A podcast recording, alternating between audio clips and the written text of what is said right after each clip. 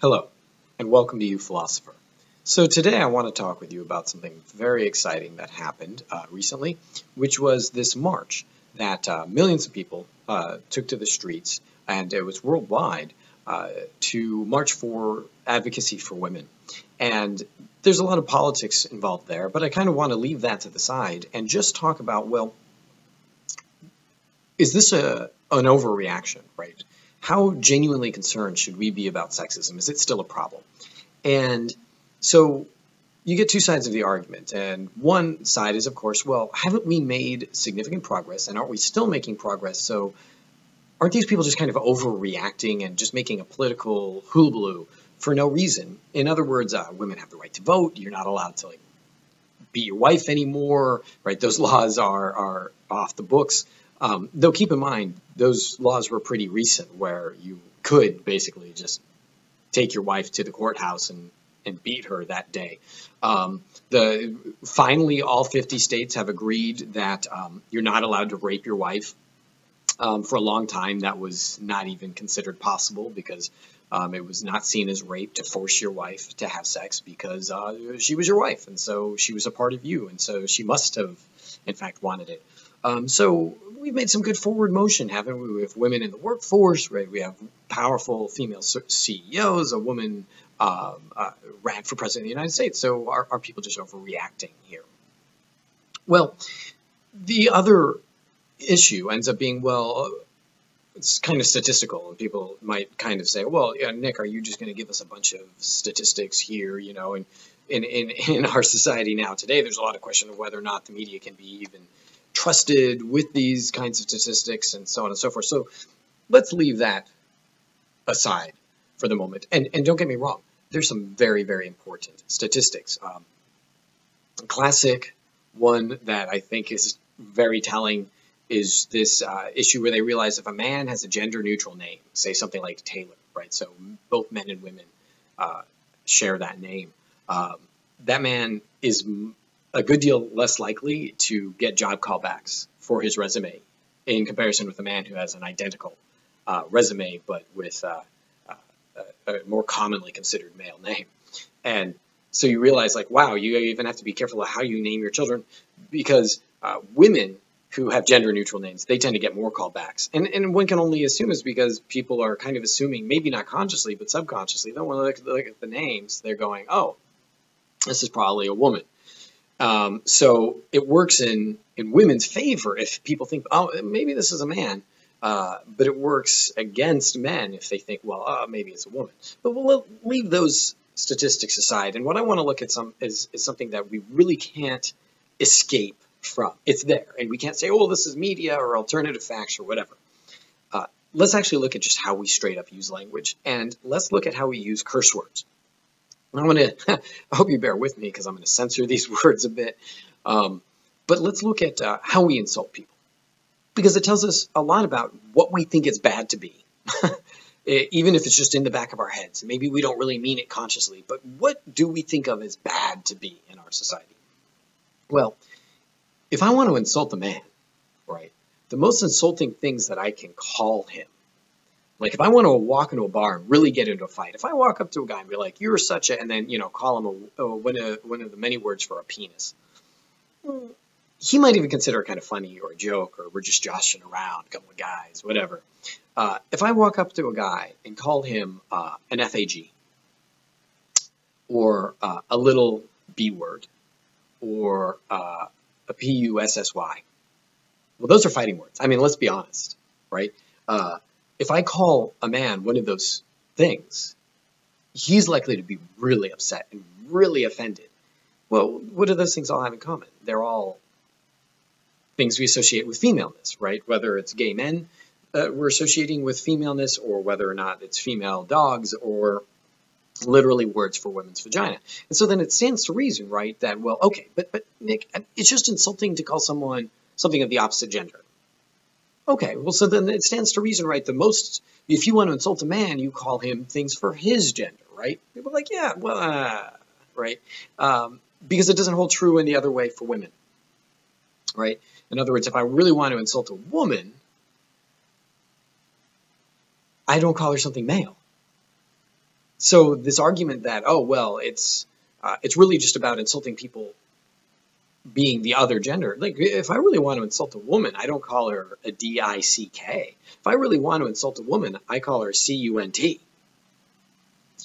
In other words, the most insulting words that we use for insulting women are words like the B word and the C word, which are also words for women. So the most insulting things that I can call men are female sounding things, female associated things. And the most insulting things that I can call women are also female uh, associated things. And in fact, if I want to say that something's awesome, I often associate it with maleness. Like that took some balls. Good for you. And in fact, I might even say that to women. And I don't say that took some ovaries. That took some balls. As if they're like awesome somehow. And so this bears itself out in the fact that literally, not just the curse words, but just the word for female and the word for male are used in similar ways. In other words, I can insult someone by calling them a woman. And I don't mean just calling them a girl, because someone might say, well, but calling someone a boy is insulting too, right? Like, so like you run like a girl, you throw like a girl, all these classics. But the fact that I can just walk up to someone and I can insult them by like, oh God, you have to be such a woman about this. And I can say that to a man, dude, you are being such a woman right now. And he'll take it as an insult. And, and it's meant as one by the people who are saying it. And conversely, right, on the other hand, I can, I can say, did a man's job, man up, right?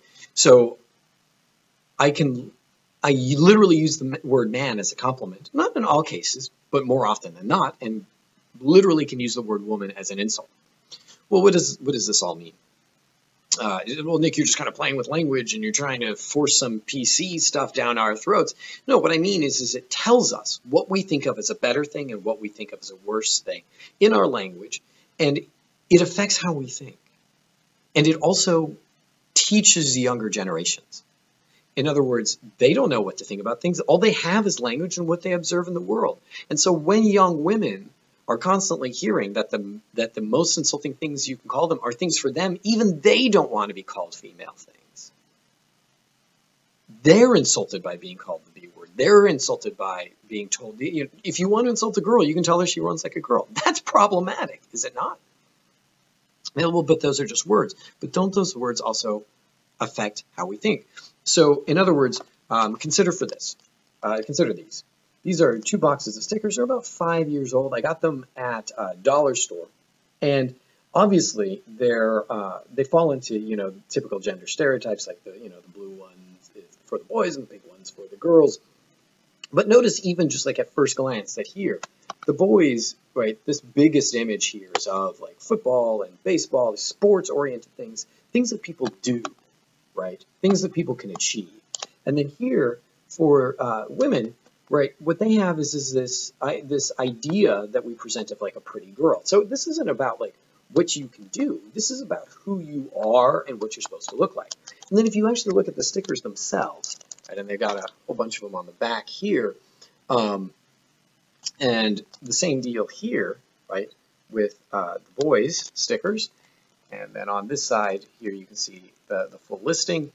Um, just to get a basic idea of it is, is on uh, the, the sticker for uh, for boys, you have things like cars and school buses and uh, clipboards and jerseys and pirate ships and uh, baseballs and footballs and robots and rocket ships and trains and shovels and teddy bears, right? Um, there's nothing for appearance. There's nothing for what boys are supposed to um, look like, unless you want to count like jerseys or uh, maybe football helmets, right?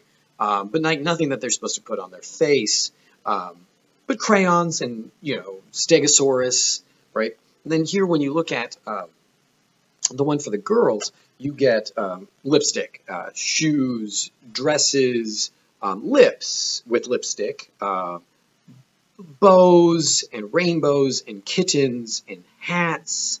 Uh, there are no footballs. There are there's nothing for any sports. There's uh, mermaids.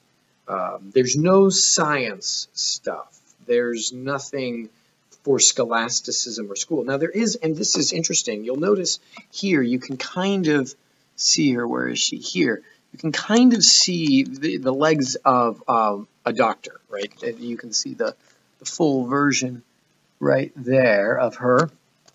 Um, I assume she's a doctor, right? She's got the lab coat and um, such. But notice how she's standing, right? Like, despite being a doctor, like, she doesn't really get to wear pants, but she's also standing in, in this kind of like inverted position, right? Um, she can't just be like, I'm a doctor. Hi, I'm a doctor. Well, what does this all mean? Because people are going to say, well, no, Nick, this is just because, like, if you tried to sell these sticker- stickers to girls, they wouldn't buy them. If you tried to sell these stickers to boys, they wouldn't buy them. I beg to differ. When they're two, unless you've inundated them, and I've observed this with people who've raised their children differently, so it's anecdotal.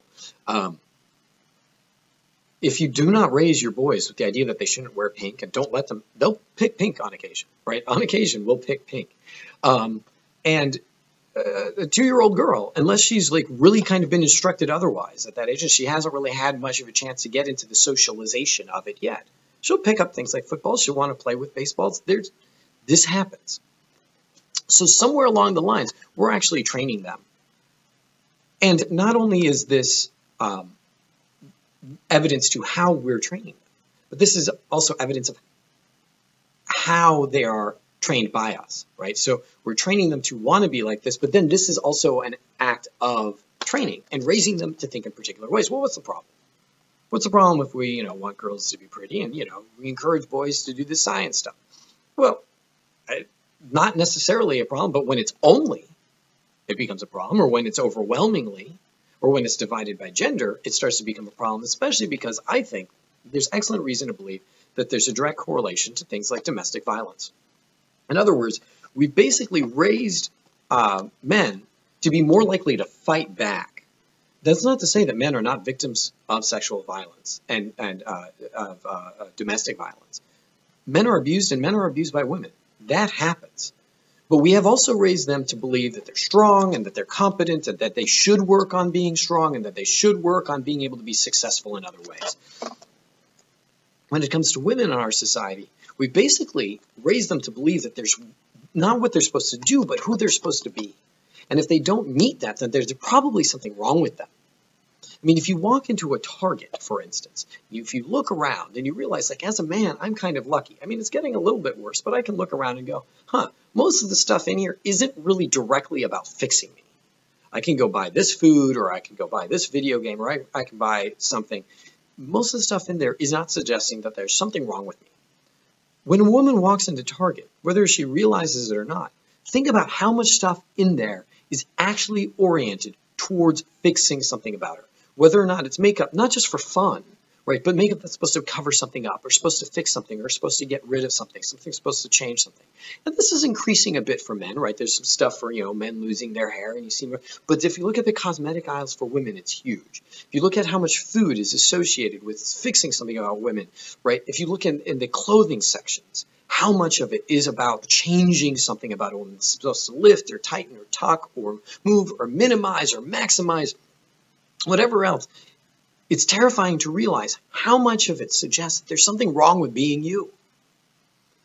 And, well, again, how problematic could this possibly be? Well, consider something like that famous riddle. I love to give this riddle to my students. I'm sure you've already heard it and you probably already know the answer. Uh, I like to really draw it out and give a lot of kind of like uh, unnecessary details, but I'll spare you that. Uh, but that riddle where you have a father and son and they're driving along and uh, they get hit by a semi, and the father's instantly killed.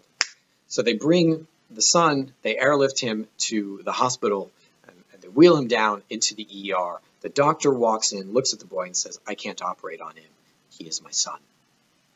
And I ask my students this and colleagues, and it's always fascinating the answers that I get because I will get answers like, wait, okay, so the father dies, the doctor says I can't operate on him, he's my son. So was he adopted? Maybe. Um, some of them will say, well, like, oh, were they gay? Uh, my favorite answer was, as I've gotten, was, so was the dad Jesus? Even when we're talking about sexism, most of the people I talk with will still not go, oh, well, it's the mother, obviously. That's a given. Right? That's, that's like an easy answer. And I've even had it happen where women, and, and this has happened on at least two occasions, women I knew who are brilliant people who are becoming doctors. And I've been talking to them about this riddle because I was just talking about the sexism they experience, and they're pointing out the fact that people don't treat them with the same kind of respect as the other, uh, as the other me- medical students. Um, and I'll say, yeah. Oh, so for instance, I give this, and my students never get it, and then they go, wait a minute, hold on, wait, I, I can figure this out. And I'm like, because what you realize is when we use the word doctor, we assume male, and it's embedded in our language. It's embedded how we talk with each other and then people go, well, well, Nick, see, this is you being unfair because most doctors are men. So, of course, we're going to think that way. It's not sexism. Of course, we're going to think that way. And then we forget, like, wait, that doesn't make any sense. Why would most doctors be men? This isn't like issues with, like, the, the other kinds of minorities where we can say, well, of course, there's more doctors who are white than black because there's more white people. There aren't more men. So, why are there more male doctors? And then the men well, we get to at least subconsciously feel a little better about it. Like, well, I mean, everyone has the same opportunity to be a doctor. It's not our fault that women, I guess, don't want to do it. Maybe they wash out. Maybe they're not strong enough. And isn't that convenient for us? We just kind of get to feel a little bit better.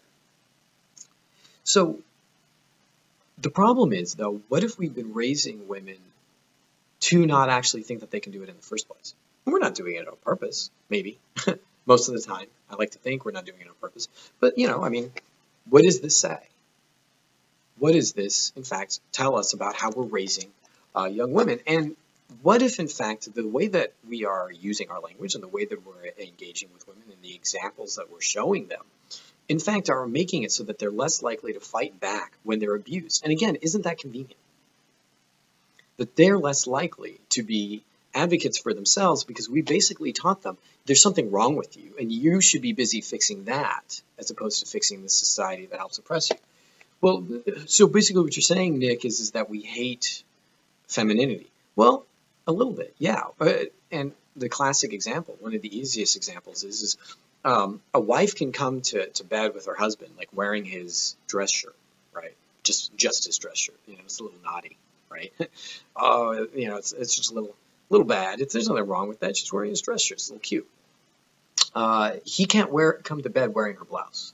I mean, under most circumstances, right? And you tell people, then they laugh, but seriously.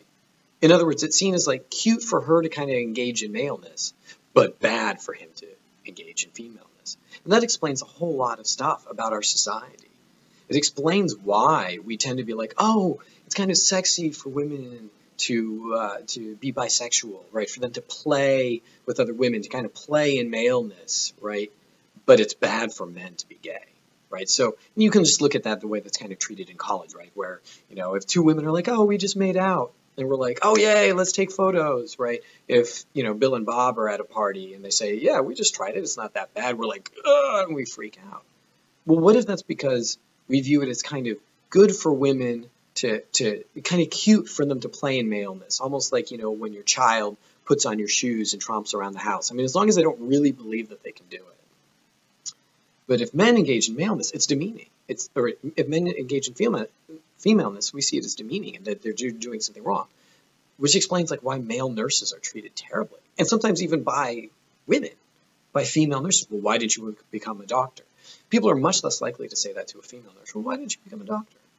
But we'll say that to the men who are male nurses. Well, because I, I love working with patients in this way. What's wrong with that? Um, you know, I, am sure that as someone who teaches English, you know, I hear more often, well, so Nick, you know, why don't you go and teach more college instead of less high school?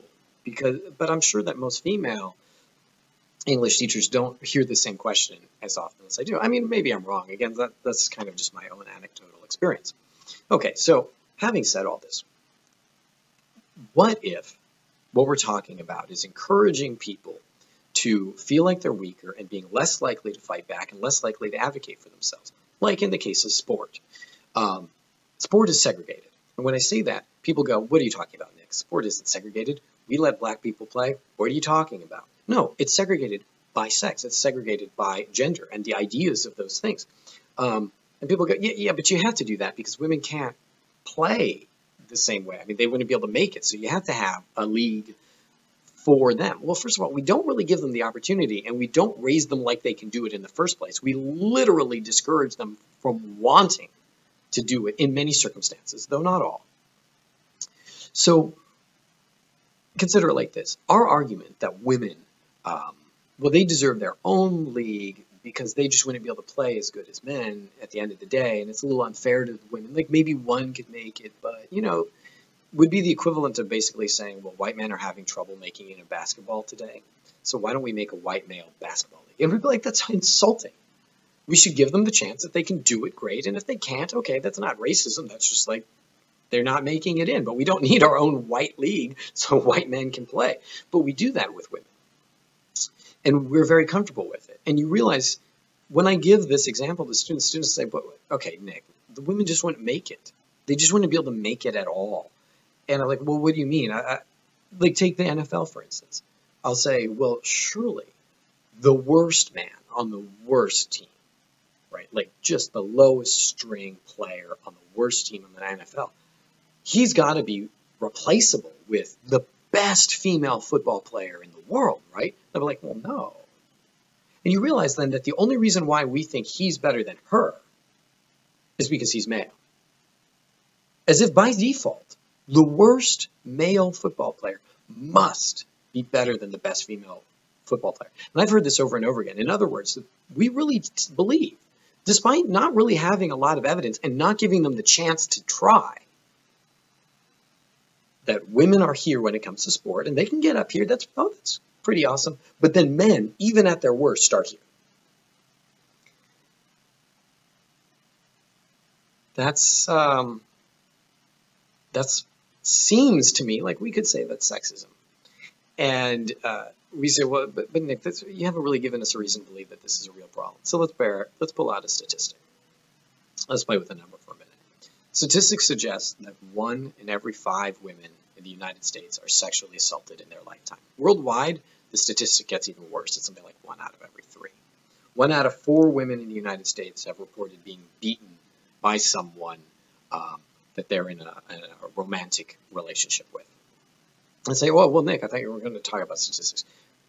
Let's let's go ahead and make that number like because you know there's this concern about alternative facts. So let's let's ratchet that number to be as generous as like like okay, that's way off. Let's say it's one out of every 15 women, one out of 20. So like we're radically changing the stat. Let's say it's one out of every hundred, only one out of every hundred.